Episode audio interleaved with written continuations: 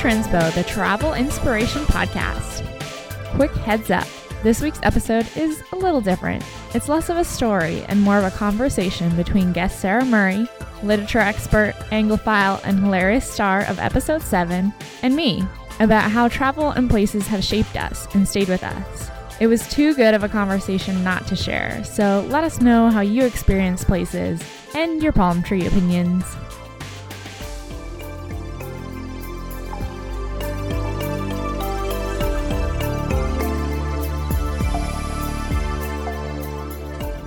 Just saw my friends in Spain that I haven't seen for like eight or nine years. And oh man, how was that? It was amazing, but it like almost brought me to tears. It was so emotional in this way that I can't even explain, like not like happy, sad, you know, right, kindergarten yeah. emotions. It's like you can't even put it in a, a bucket because yeah. it was just so crazy to be like, hey, we were these people almost a decade ago and we got along and we hung out all the time and we meant a lot to each other.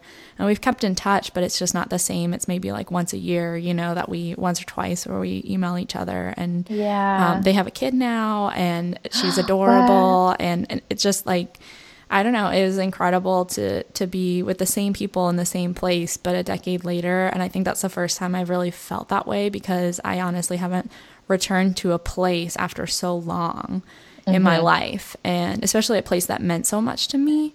So I think, especially seeing them, I mean, returning to the place was important. I really like places, obviously, because I like to travel. They mean a lot to me. I see things and I feel a lot of associations with places. But especially seeing those people that I care about and being similar people but very different people because so much of our lives have evolved in a decade, but still caring for each other. It's almost mind blowing that we're still the same. Yeah. A lot of parts of us are the same. And so that is really weird, but in the best way. So just seeing people is so different because we can talk in the email and I still have that good feeling about them in my heart of like, oh, they're important to me but when I saw them in person, it was just like my heart just like burst with joy basically. I don't know how yeah. to even explain it. I yeah, I don't think it's something that you can communicate. I agree, but I can like I can get the essence of the fact that it was overwhelming and there was a lot of emotion to it. But like yeah, I don't think I've re- I mean, I returned to places in the sense that I returned to people. I'm so glad that you were able to go back I mean, you're experiencing the city in a totally different part of your life. Yeah. How was that? It was incredible. It was like definitely the city has become more touristy. So I think at 1st mm-hmm. I was a little bit annoyed by that. Again, it's not like an encompassing feeling, but that's maybe the closest I can map it to. Mm-hmm. And that's just me being honest about, like, oh, why are there so many people around? There's so many tourists, right? Like, this isn't where I lived. Mm-hmm. And so that was a little shocking to me, too, because it's definitely always been a big city, but it wasn't so touristy. It was a little bit less discovered when mm-hmm. I lived there. And that was a little weird. But then I also realized, yeah, the city's changed, but I've changed too, right? You can't have these expectations of a city. Yeah. And like you've changed a bunch, but then you expect a city to stay the same is impossible. Yeah. But there were some things that were exactly the same. Like we were renting bikes one day and biking around, and I was like, that graffiti is the same. specific graffiti. Yeah, I was like, that's really actually impressive because it's been a long time. But um, yeah, yeah, it was it was definitely amazing to return, and I still really love Valencia. So part of me wants to move to Spain, as I pretty much always have had that part of me. Yeah. But yeah. yeah. like that's been there a long time. Yeah, maybe not the most logical part, but there's a solid love for for that city and that place. Maybe one day you'll get to live there again for at least a little while. Yeah, it would be cool. It's easier said than done for sure because you'll move your whole life there. You said a really interesting phrase just now to move your whole life there. And that was just like before I had gone to England, I wouldn't have comprehended that phrase. Yeah. Because I guess I went to England and I didn't really think about like I don't know. It was it's really strange, like how I felt going over there, how unprepared I was.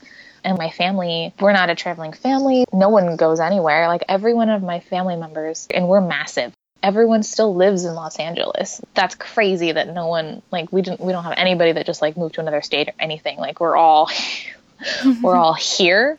Yeah. Um like we are we are hunkered down for the apocalypse. Like we are not going anywhere. So like to go from that to to england like i don't i don't think i ever would have thought about that like thought about it in those terms. I think i also took it a little less seriously than it actually was because i just didn't know how to take it seriously right? Like i didn't know what that meant Yeah. um and to like move and now that's something that i do get like to move your whole life someplace. That's not something i would have understood several years back. Yeah. And I think more than moving your stuff, like you're alluding to, it's more mentally moving your Yeah. brain to that place and, and gotta move the brain yeah, adjusting to life in a different place, Yeah. a very different place. And there's goods and bads with that. fast forward to now like a lot of my people from England are like here now so it's it's convenient but it also feels like we brought a little bit like every one of us brought something of England back and like our experiences back right so like when Yeah. we get together it's also like socially reconstructing the space you know but also like now mm-hmm. we're in a new city usually because when I visit or when whenever we're together we're, we always are in a city that one of us isn't familiar with so it's strange Yeah. Yeah, I know what you mean though. It's there's some things that are just really hard to describe, but they're powerful in you. And I think the collision of people and space and places is something that like blows my mind in a good way. I think of Yeah. like associating different people with different places and then just having all these emotions about different objects in the space. So like I feel really strongly about these people, I care about them and then I love this place, but now we're in a new place, so I feel these emotions of curiosity I think that's what I like about traveling too is it's just kind of always a new situation that's fun to explore emotionally, mentally, and physically. Yeah, it's funny that you well, because my thesis slash published piece or whatever you want to call it for one, place is a really big part of it. But also, so I'm a I'm an editor. I'm an associate digital editor at Fairy Tale Review, and one of the things that really impacts me slash one of the things that I tend to write about a lot on my own, setting always plays a big part. Like setting plays a big part in fairy tales anyway um, which is I think one of the reasons why fairy tales have always like played a big part in my literary upbringing, I guess we'll call it. But I tend to write a lot with a very keen eye towards the setting and the place because of that relationship that I like now understand through travel, right? Like Yeah. it's one thing to think about places someplace you've rooted down, right? Like where we're brought up and stuff. Of course that shapes who we are, but like I don't know, travel travel has given me at least traveling to England and then like going out of state for school and then going to and from visiting a lot of my people because I don't really have people in Los Angeles. So in order to maintain my social relationships, I need to go to them. Or vice versa. Yeah. Yeah, vice versa. And then also Los Angeles is just like a it's a clusterfuck of traffic and like long freeways and just like terrible freeways. It's just mm. so you're traveling anyway over the whole city to like get to your person, right? And we count we count things in minutes, not miles here because traffic is so mm-hmm. bad. But that's how I grew up. So space has always been like a weird like I've always been really hyper aware of it and I think that comes out a lot in my writing too. And in the writing that I'm obsessed with. Like there's always the setting or the place or how that relationship with a person that's something that I always grab onto. That's a really interesting observation because when I mm-hmm. was a kid, I read a lot and I really liked fiction and fantasy. Places really resonate with me a lot, and I think about that frequently.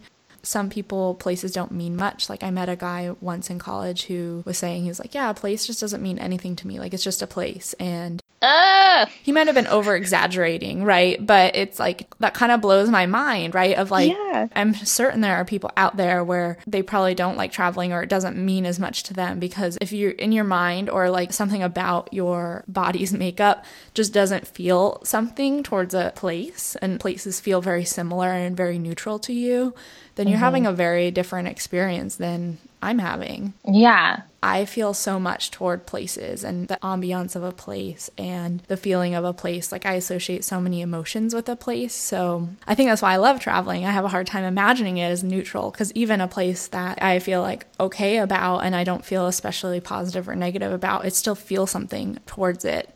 Like I don't ever think it's truly neutral. No, I don't think so. So this reminds me of have you ever heard the term big house literature? No. What's that? Okay, Downton Abbey. You know Okay. Downton Abbey. Okay, so Downton Abbey is a show where there are a ton of different people under this one roof, and there's all sorts of relationships and things happening under this one roof, right? Now, if you translate that to books, right? So there was a tradition in British and like Anglo-Irish literature where the house or the estate or whatever it was was also kind of a character in the novel. And so you see a lot of this, you see a lot of these novels when you see the British gentry sort of dying. So, like early 1900s, late 1800s, uh, when you have the unrest between the Irish and the British, and like Ireland's fighting for uh, independence, and they do that for a while.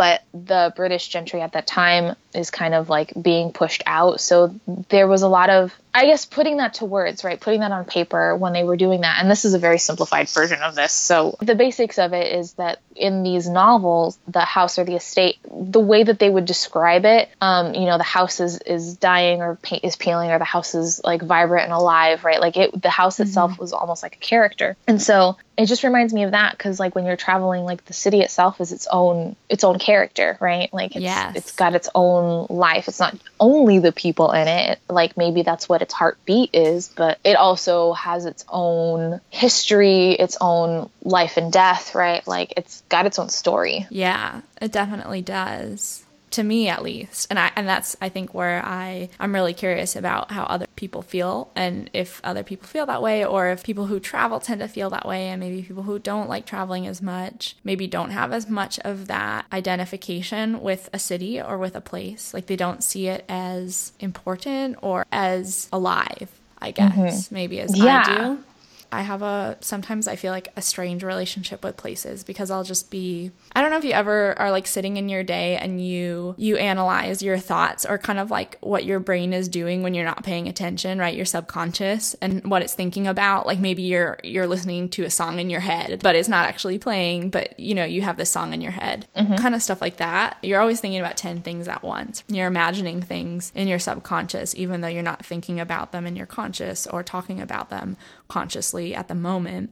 And when I'm sitting and kind of staring into space and analyzing that, I'm frequently have just strange like in my subconscious i'm always thinking of places and they'll be really random like not like oh this beautiful place i visited that's like absolutely gorgeous it'll be like oh this street that i went down a million times when i was in high school and i on my way to work i would always drive down this street and so like i just have this image burned in my head of that street or like yeah. the same with phoenix like there's there's corners of the city that like are burned in my brain and maybe because repetitively I was there or just because I have some strange emotional association with that place that I haven't examined, but I just envision that place and it's just so burned in me. And I think that's probably pretty weird, but it also no, is something I've noticed. So. And I'm like, wow, of course I love traveling or love places because I'm thinking about places unconsciously. Like I'm not trying to think about that, right? Especially not like a weird street that outwardly or consciously I don't really know or have any like specific reason to think about. but it just subconsciously yeah. it's there. Yeah. And so yeah. it's trippy but no i think this is this is something that you and i connect with. I think a place like it doesn't just shape you right? Like you you take it with you and yeah. I don't know. Like i think anything part of your routine comes part of you anyway. You're gonna absorb that and and then it's gonna translate into some other energy later. Like we're just one giant like shop but i feel the same way that was one of my big eye-opening revelations when I first started traveling was the fact that place meant so much to me because I really didn't understand how much it meant to me until I was moving from like puddle to puddle, you know, and then I was like, oh yeah, like I get it. Like Yeah. like this is significant. It's not just like, hey, we're going on vacay. Yeah. Yeah, I get you. I get you. I think like we were saying, when you're mentally committing to that place or living in a place is so different because I had traveled a decent amount, at least in the United States as a kid. We would take mm-hmm. road trips, but mm-hmm. I associate those with vacation. So when I first moved to a new place, it's exciting because you feel like you're taking a vacation. Like even when I moved to Arizona, I was like palm trees. But then when you oh live in a place, it's so different mentally because you live there, right? It's your life. And so what's a fun destination for one person is now your home. And that's a little trippy too, of just mentally having a different mindset of like, yeah, I still appreciate the more famous aspects of this place, but now I have these corners and these sections that are more mine and less the world's. Yeah. Side note, have you heard my rant about palm trees? No, I haven't. I ranted when we first went to Arizona because everyone was, every single person in our group was like, palm trees. And I was just like, ugh, palm trees. Well, you grew up with them and the rest of us didn't. I grew up with them, but they're also the most useless tree. Like, they do not give you any shade right? That's true. But they look cute. Oh my god. but we might be culturally told to feel that way, right? Like I've Yeah. watched so many Hollywood movies or television shows probably in my life and unknowingly was impressed upon me that palm trees equal sun and fun. I mean, they are in the sunny and fun places, like Yeah. a beach, right? But there's also one staring at me across the street, and it's just like, it's just so out of place. Like, there's no shade. They're just, they're sticking up awkward little things, and they're not even little, they're big. And like, I just, I don't know. I'm feeling the shade in this conversation towards the palm trees.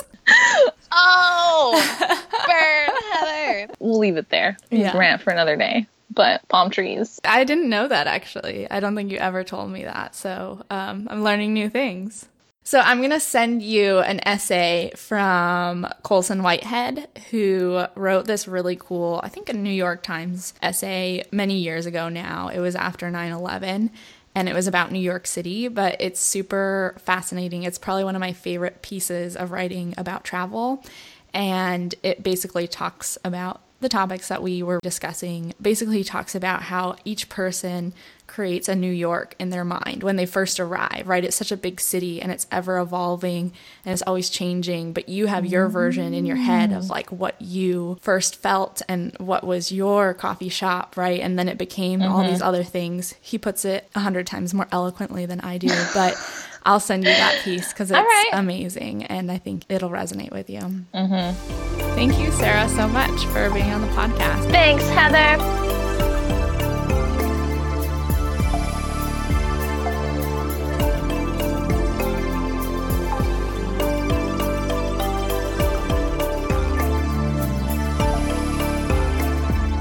Hey Globetrotters, thanks for listening to Trinspo, the travel inspiration podcast. If you loved this episode, be sure to share it with a friend. To support the pod and rock some swag while heading out on your next adventure, check out our new merch page at trinspo.com slash merch. You can always get more of us on Twitter, Instagram, Facebook, and trinspo.com. Thanks for coming along for the journey.